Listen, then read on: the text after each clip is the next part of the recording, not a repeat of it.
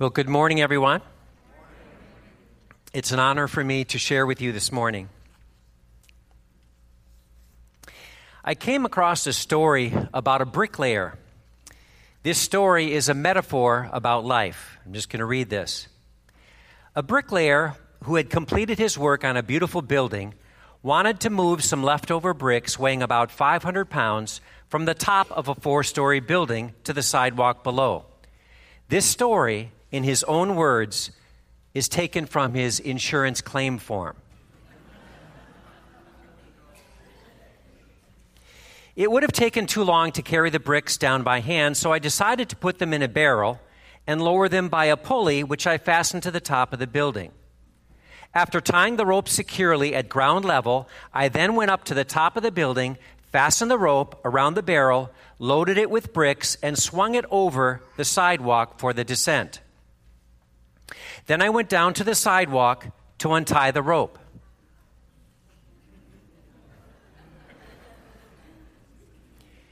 I held the rope securely to lower the barrel down slowly. But since I only weighed 170 pounds, the 500 pound load jerked me from the ground so fast I didn't have time to think about letting go of the rope. As I passed between the second and third floors, I met the barrel coming down. This accounts for the bruises and lacerations on my upper body. I held tightly to the rope until it reached the top where my hands jammed into the pulley. This accounts for my broken thumb. At the same time, however, the barrel hit the sidewalk below with a loud crash and the bottom of the barrel fell out.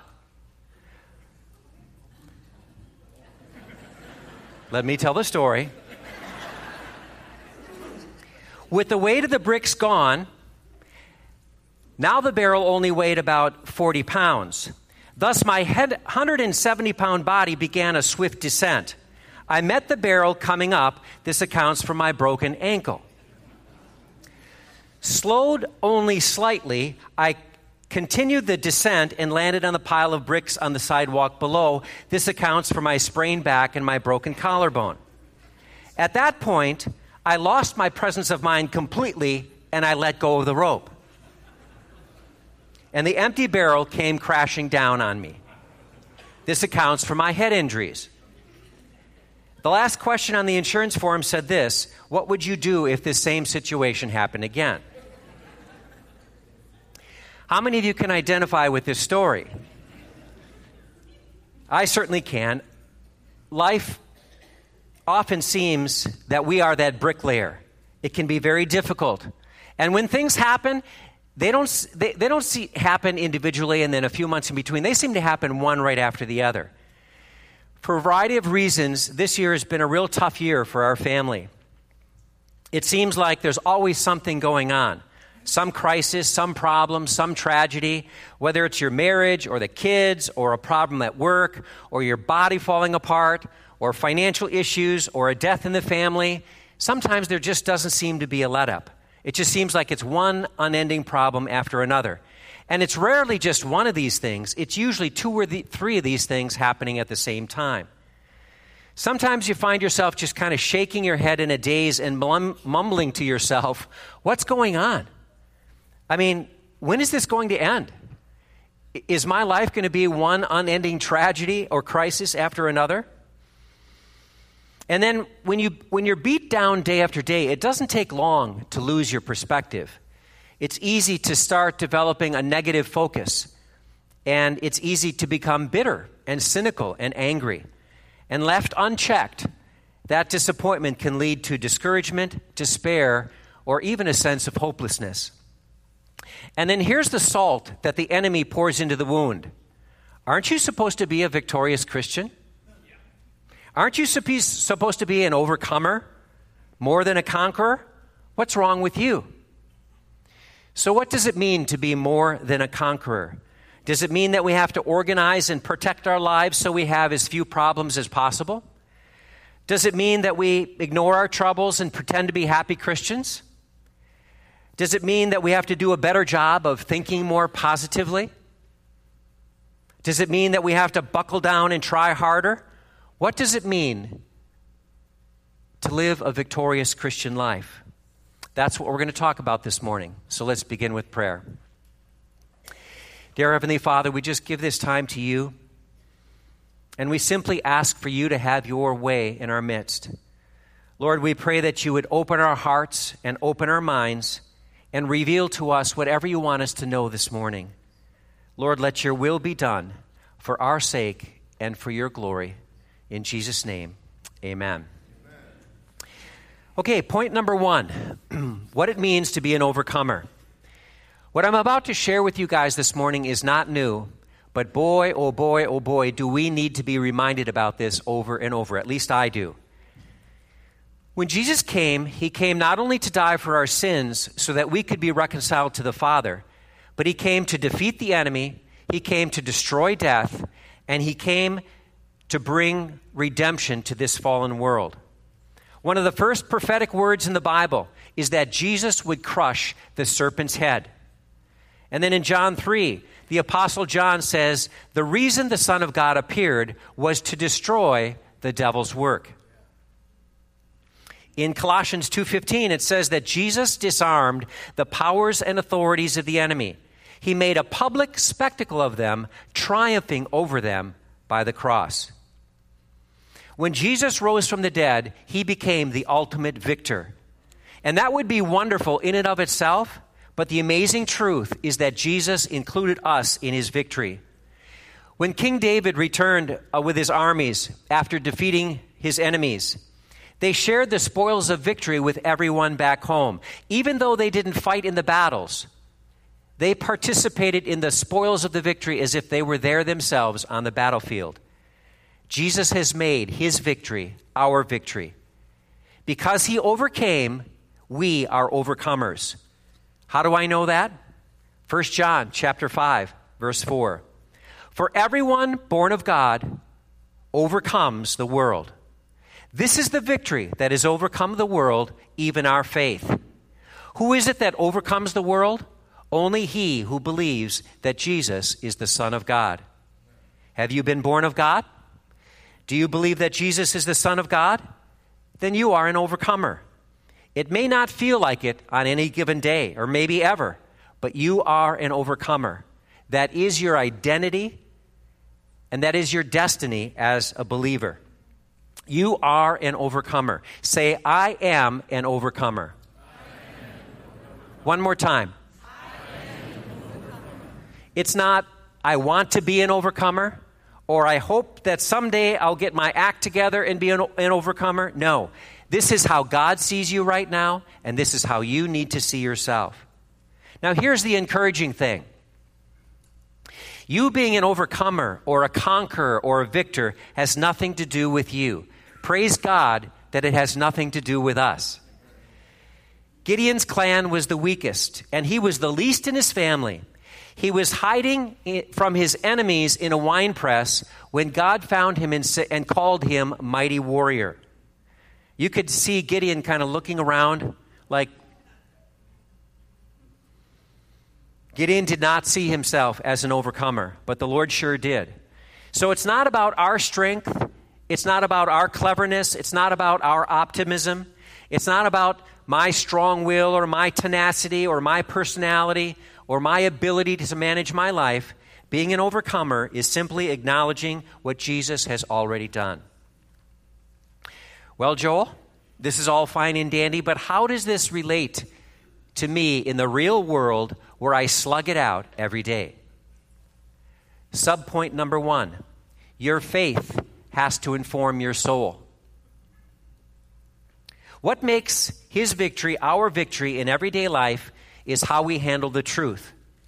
As we read earlier, this is the victory that overcomes the world, even our faith.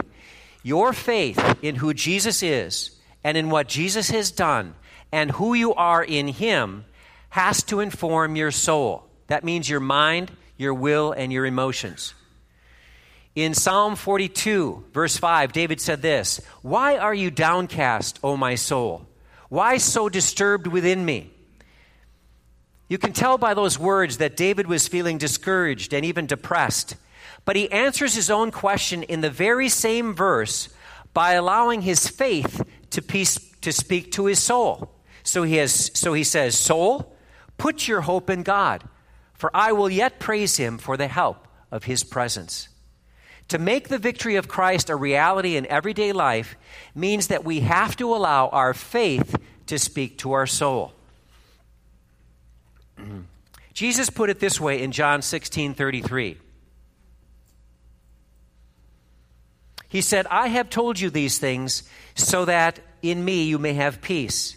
In this world you will have trouble, but take heart. I have overcome the world. So Jesus is saying, Look, you guys, I know life is tough, and in this world you're going to have all kinds of trouble. But be encouraged. You can have peace of mind knowing that I have overcome the world, and in me you can overcome the world as well. You see, we know who wins this whole thing before it's all over. I love watching football games when I already know the outcome of the game. So when there are trials in that game, an interception, maybe a, a, drop ball in the end zone, or a bad call from the official, I don't have to stress out. Why? Because I already know who wins. And that gives me peace. And as believers, we know how this all plays out because God, in His mercy, has told us how the story ends. And guess what? We win. Every single one of us, we win. Amen. that is good news. Now, sure, you may have a bad day, you may have a bad week, you may have a bad year, you may even have a bad life. But compared to enjoying the spoils of victory with the Lord forever and ever, there's no comparison. Let's look at Paul's life, for example. If you read Paul's resume, you'll discover that he was flogged five times. Now, usually a flogging involves 39 lashes. I can't even imagine being lashed once, much less 39 times times five. He was beaten with rods three times. He was stoned to the point where he, they actually thought he was dead. I mean, the purpose of stoning was to kill somebody. They thought he was dead. They dragged him out of the city, ready to bury him. He was put into prison multiple times. He was shipwrecked. He was in danger of robbers, constantly being pursued by those who wanted to kill him. He endured sleepless nights, hunger, thirst, cold, and even nakedness. All this while carrying the weight of these fledgling churches. All this while serving a God who allowed these things to happen. And yet, in his own words, Paul says this in Romans 8 I consider that our present sufferings are not worth comparing with the glory that will be revealed in us. And then our theme scripture today says this in Romans 8:35. Who shall separate us from the love of Christ? Shall trouble or hardship or persecution or famine or nakedness or danger or sword? No. In all these things we are more than conquerors through him who loved us. Now, that phrase, more than conquerors, from the Greek, means a phenomenal, walloping, overwhelming, conquering force. To be more than a conqueror means to vanquish beyond measure, to gain a decisive victory. Now, as soon as this image is put up on the screen, I want you to tell me all at the same time what it is. It's the Nike swoosh, right? Even the kids knew that. Did you guys know that the Greek word for overcome or conquer is Nike? It literally means to subdue or carry the victory. How many of you, raise your hand, have ever had a piece of Nike apparel? Tennis shoes, shirt, whatever. Almost all of you. That means you're all overcomers. Paul let his faith inform his soul. He was the one who said, We walk by faith, not by sight. No matter what he was going through, no matter how he felt about what he was going through, he knew who Jesus was, he knew what Jesus did, he knew who he was in Jesus, and he knew what his ultimate destiny would be. It's not what we're going through that matters, it's what we think about what we're going through that matters. What's important is not the trials that we face, but how we respond to them. Chuck Swindoll, who's a pastor, teacher, and author, says that life is 10% what happens to you and 90% how you respond to it. Tim Hansel, president of Ignite, said that pain is inevitable, but misery is optional. Our faith, based on the finished work of Christ, has to give us the perspective and the power to see past the trial to embrace the redemptive purposes of God. That's what it means to be overcomers. Subpoint number two how we see ourselves is vital. Gideon did not see himself as an overcomer, and it took a lot of convincing for Gideon to see himself the way God did. But in the end, with only 300 men, Gideon faced a vast Midian army and finally saw himself the way God did and became an overcomer. Proverbs says this in Proverbs 23 For as a man thinks in his heart, so is he. What prevents us from walking in the reality and freedom of being an overcomer is how we view ourselves in the trial. As we experience trials of many kinds, as James says, all of us have been real victims in life. But it's not the trial itself that's the problem, nor is it the fact that we've been victims or bad things have happened to us. Rather, it's how we view our victimization that really matters. If we embrace our own victimization to the extent that it becomes part of our identity, how we see ourselves, we disempower ourselves and begin to walk in bondage. Powerless people have the mistaken belief that the world around them is more powerful than who is inside of them. You are only as powerless as you if you see yourself powerless. The truth is in Christ we are more powerful than the forces around us. How do I know that? 1 John 4.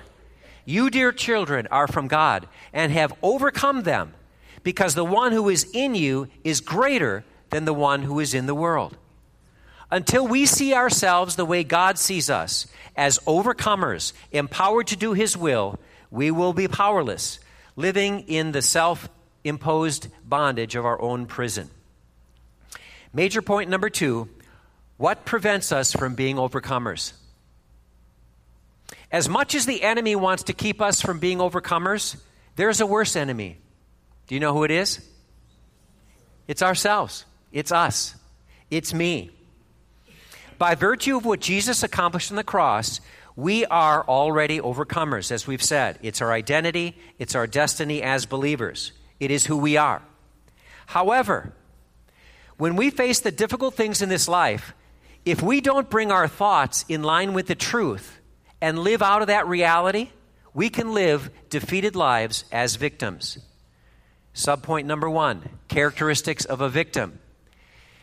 Even though this isn't fun to talk about, you guys, this is really important to understand these characteristics because it is very possible to embrace the identity of a victim without even knowing it. It has been extremely helpful to me in my walk with God because the moment I see myself embracing the identity of a victim, and it can happen really easy, by the grace of God, I can identify what's happening and I can steer out of it and instead embrace my true identity as an overcomer. So, there are several characteristics that define the identity of a victim, and I trust that you'll find these helpful as I have so you can guard against them. The first is this a victim is one who has his primary identity in his pain. In his pain. A victim rehearses over and over the hurtful things that were done to him. The offense constantly occupies your thoughts and prevents you from moving forward with your life. Pain often becomes the filter through which life is processed. Such a person can easily be offended. A second characteristic of a victim is the desperate need to find someone or something to blame. Instead of facing what's going on inside of us that's causing us to feel this way, it's much easier to find someone else or something else who must be at fault.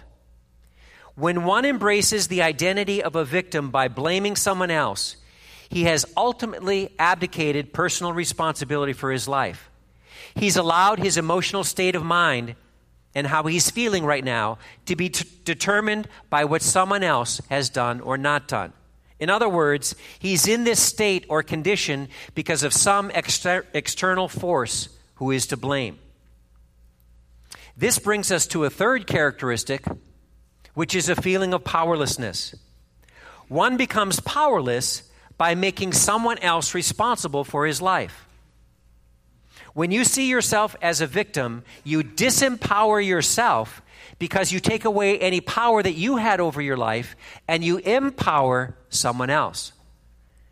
Because of the mindset that someone else or something else is responsible for what I'm feeling right now, I have no path towards resolution. The person or the situation that hurt me has to change in order for me to change. In other words, until that person acknowledges they're wrong, apologizes, or makes it right somehow, there's nothing I can do but be miserable. No one should be allowed to that, have that kind of control or power over your life. A fifth or fourth characteristic of a victim is this sense of entitlement. There is a high expectation that, that certain outcomes or certain needs have to be met in a certain way. And when that expectation isn't met, the disappointment is taken as a personal offense. This isn't fair. This isn't right. This shouldn't have happened to me. I don't deserve this. I have a right to be treated in a certain way. My rights have been violated. Someone has to make this right. The mindset of entitlement is always a setup for offense. The world's supposed to understand how they, I should be treated and, in fact, treat me in that way. Of course, this is a very myopic and unrealistic view of life. And when I am tempted to be in this state of mind, you know what God's loving and compassionate advice to me is? Get over yourself. God can speak to me very tenderly, but He can also be very direct with me. And when I'm feeling this way, He just says, Get over yourself. You see, Jesus told us that the rain falls on the just and the unjust. He said that if they persecuted me, they're going to persecute you too. Christians aren't exempt from the problems of everyday life. People are always going to do what people do. Isn't that profound? I'm not going to be able to change the human race so they can stop offending me.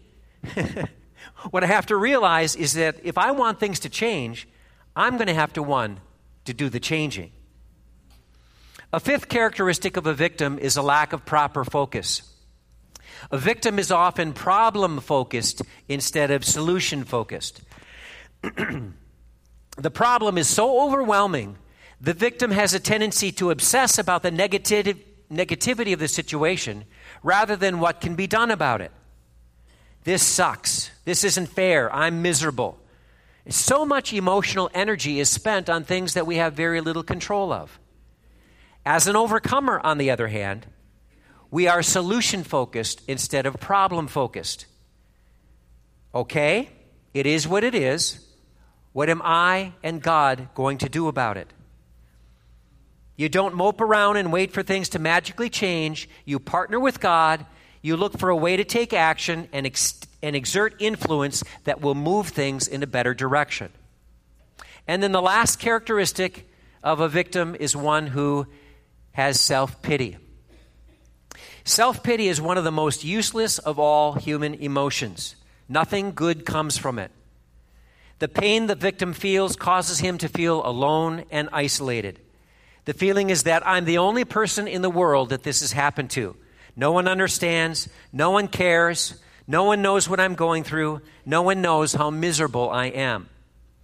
Now, if some, someone comes to you in this state, it's important to hear them out it's important to express empathy and compassion for what they're going through.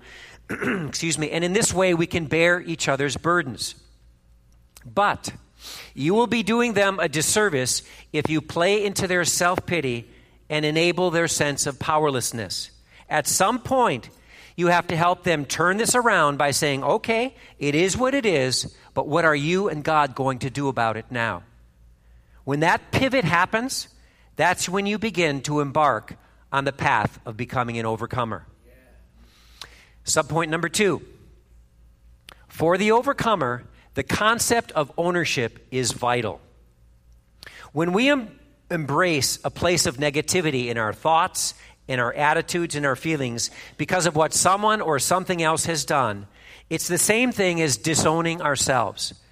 it is so important to learn how to own our thoughts, our attitudes, our feelings, and our reactions.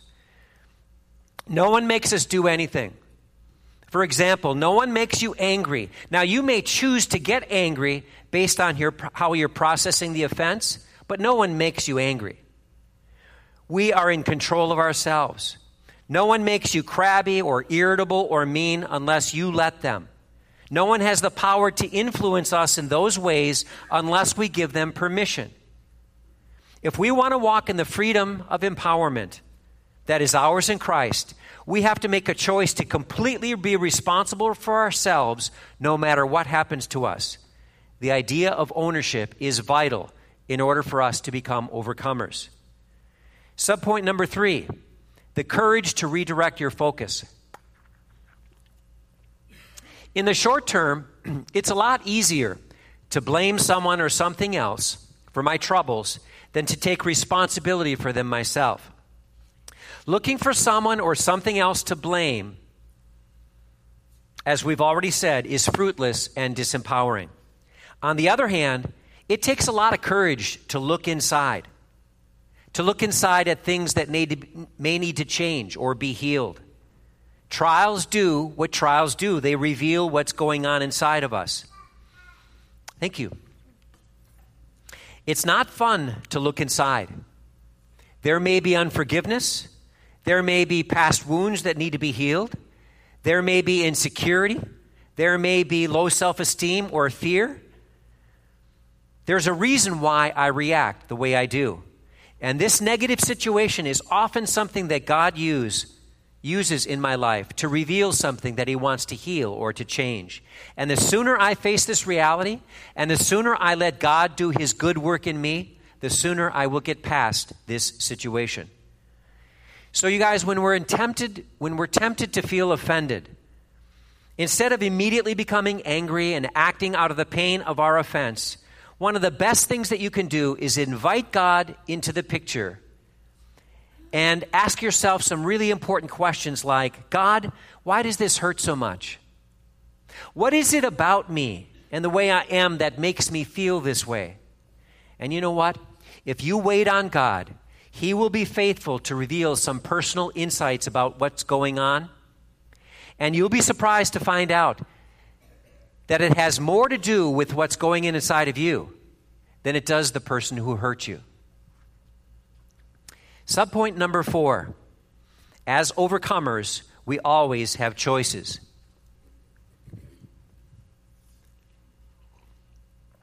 One of the greatest gifts God has given us is the will to choose.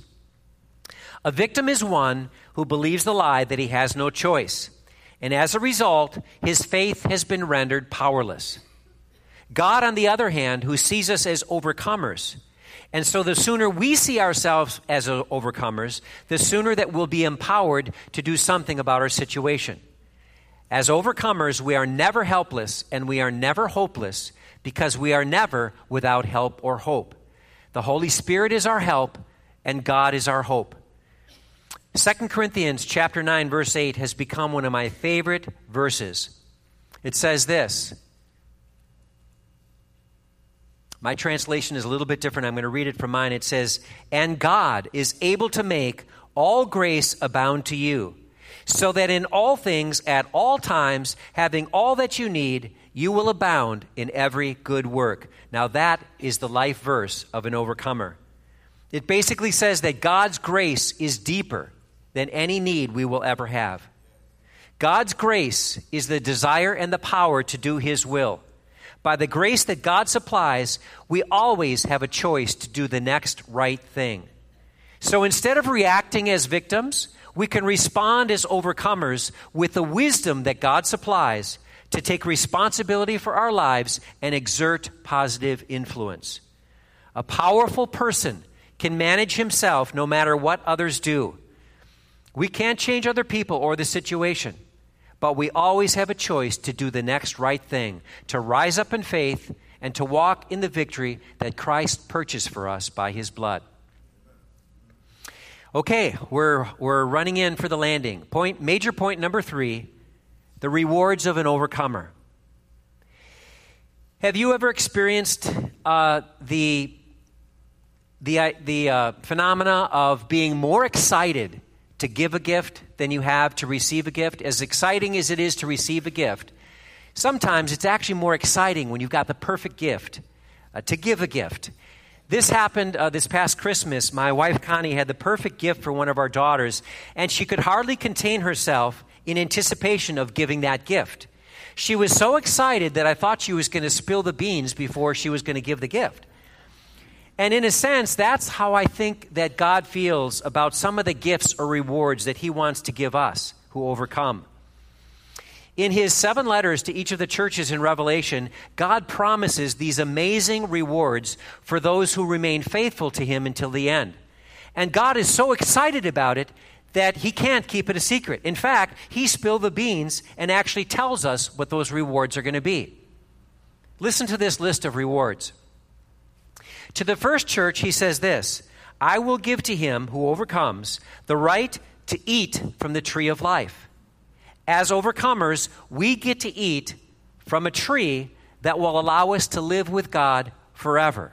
How's that for starters? To the second church, he says, He who overcomes will not be hurt by the second death. In other words, this is the promise that we will not be judged for our sins.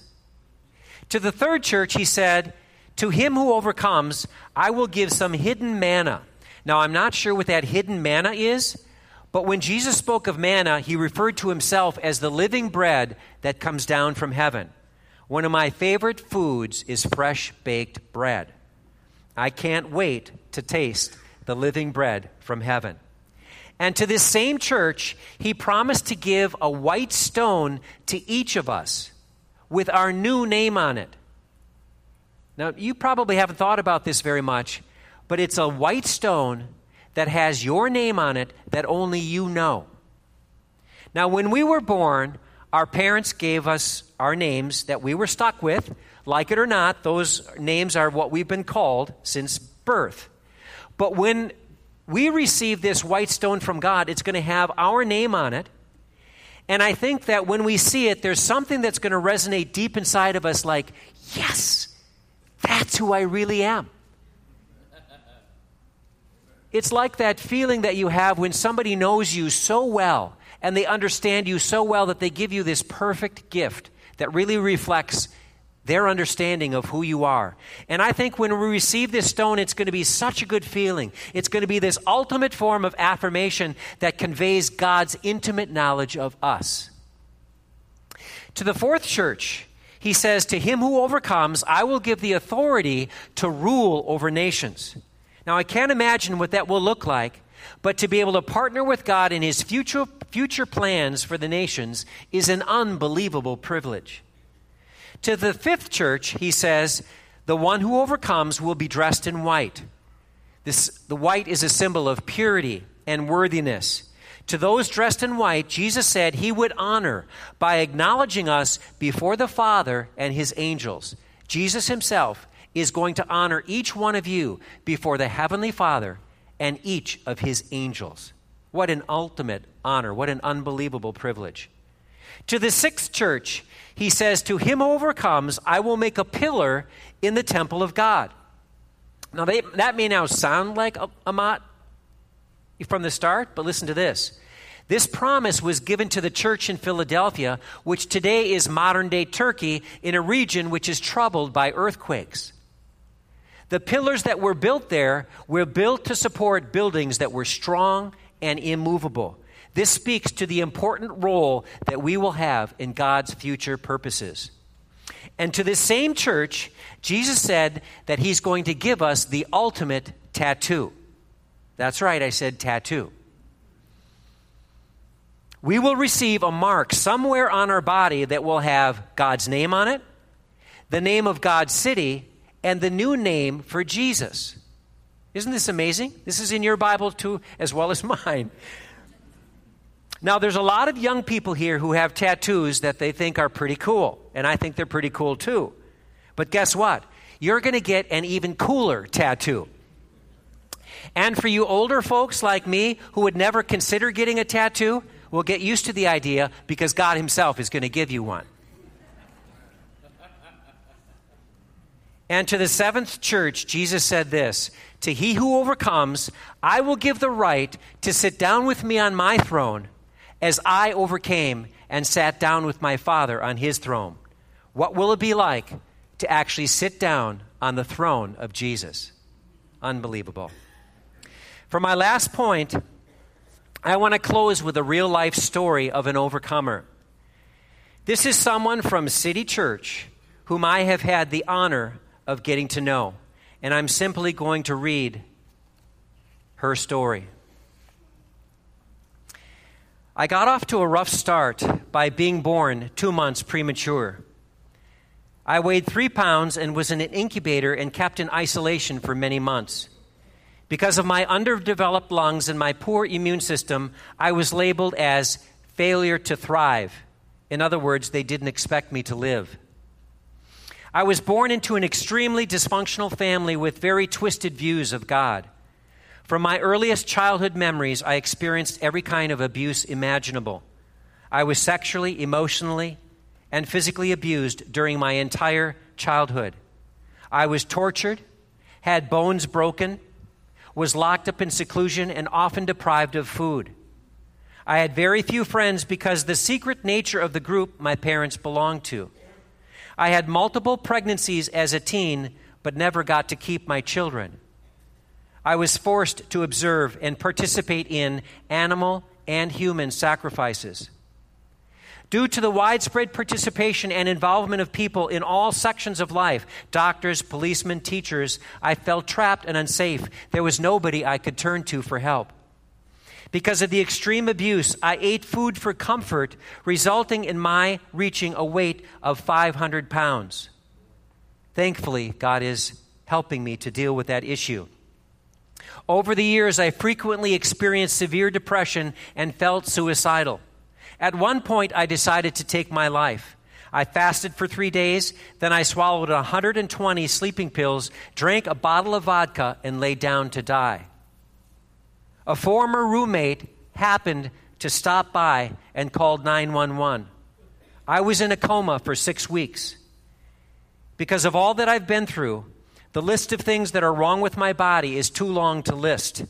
I've had 12 surgeries over my lifetime. I've had cancer four times. The chemo treatments have left me sterile. There are many times when I should have died. But God, in His mercy, didn't forget me. In high school, some of my closest friends were Christians.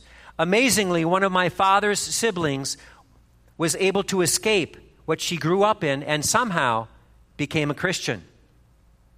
After my, God, after my birth, God put me on her heart, and I know that she prayed for me every single day. Through her prayers and the prayers of my school friends, I came to know the Lord through a Billy Graham crusade on television. My aunt subsequently prayed for me to attend a Bible camp for one week, two summers in a row.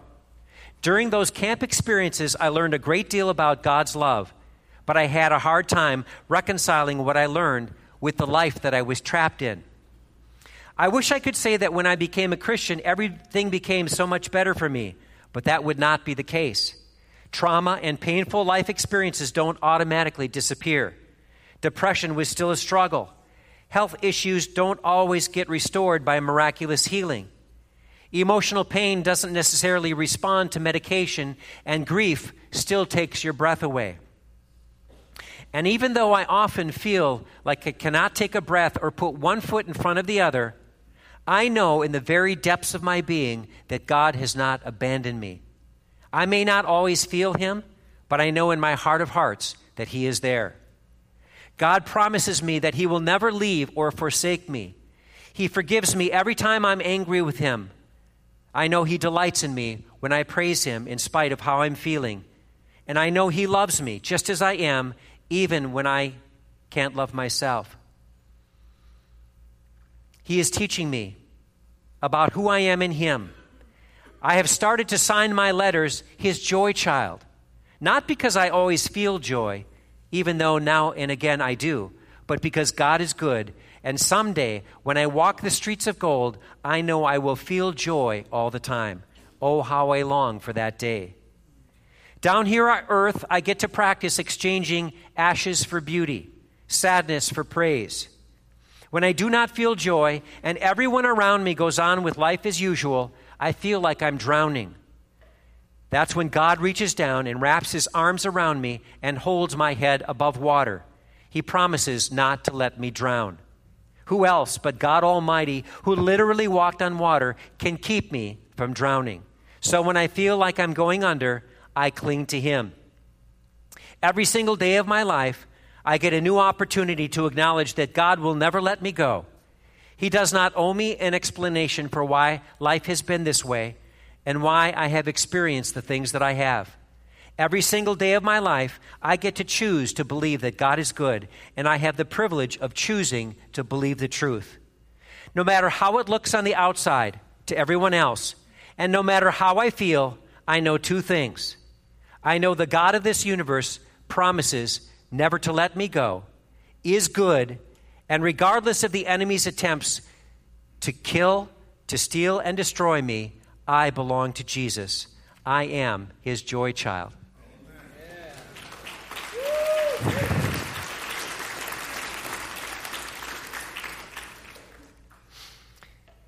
There's another overcomer that I want to honor this morning. And that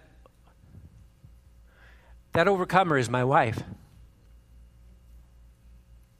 For 20 years, she has quietly suffered with a horrible disease that has radically changed her life.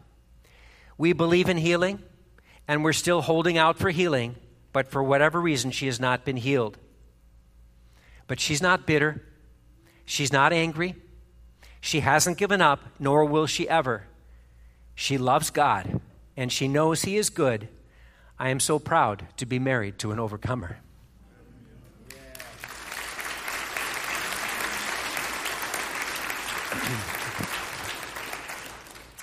The worship team can come up. I want to conclude with this, you guys. I've been a pastor now for 17 years.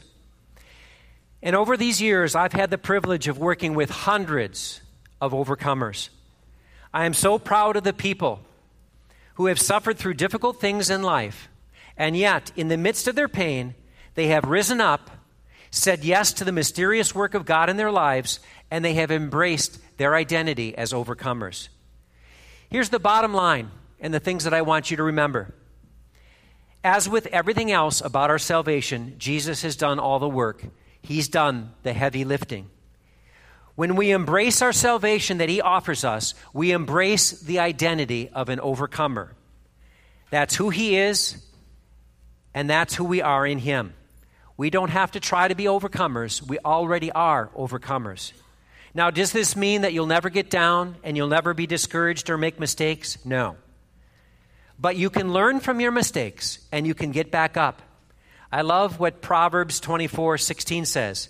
It says, Though a righteous man falls seven times, he rises again. That's the spirit of an overcomer. To walk in that identity, all you have to do is align yourself with the truth day after day after day until Jesus comes back or you go to be with him. The scripture calls this standing. 1 Corinthians 15 58 says, Therefore, my dear brothers, stand firm. Let nothing move you. 1 Corinthians 1:24 says, "It is by faith that you stand firm." You choose over and over and over to stand with the truth.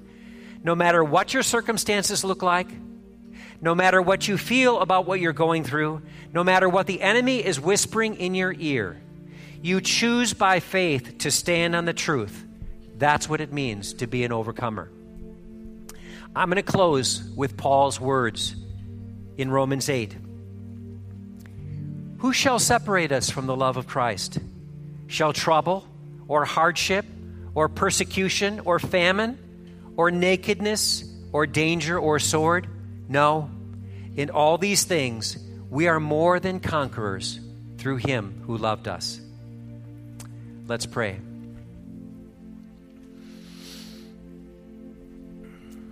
Dear Lord, I'm so grateful that you are a God who truly, truly understands us.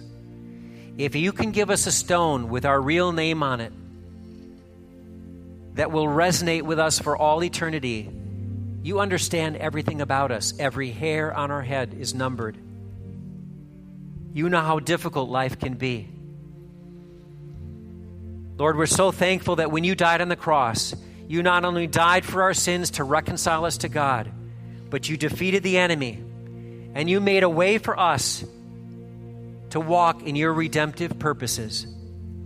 Lord, thank you for rising from the dead and triumphing over sin and death and the enemy. Thank you for including us in your victory. Because you overcame, we can overcome. Lord, help us to see ourselves the way you do as overcomers. Forgive us, Lord, for when we have embraced the identity of a victim. Help us to exercise our faith and always align ourselves with the truth, no matter what we're going through. Help us, Lord, to bring glory to you in this fallen world by walking in our identity of being more than conquerors. Thank you, Lord, for your good and faithful work in our lives. In Jesus' name, amen. Amen. God bless you guys.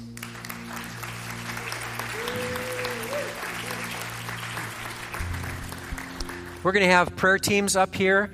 So I would encourage you, if you've been struggling in an area, you have been exactly embracing your identity as an overcomer, and you want that to be the case from now on, please come up and get some prayer. We'd love to pray for you.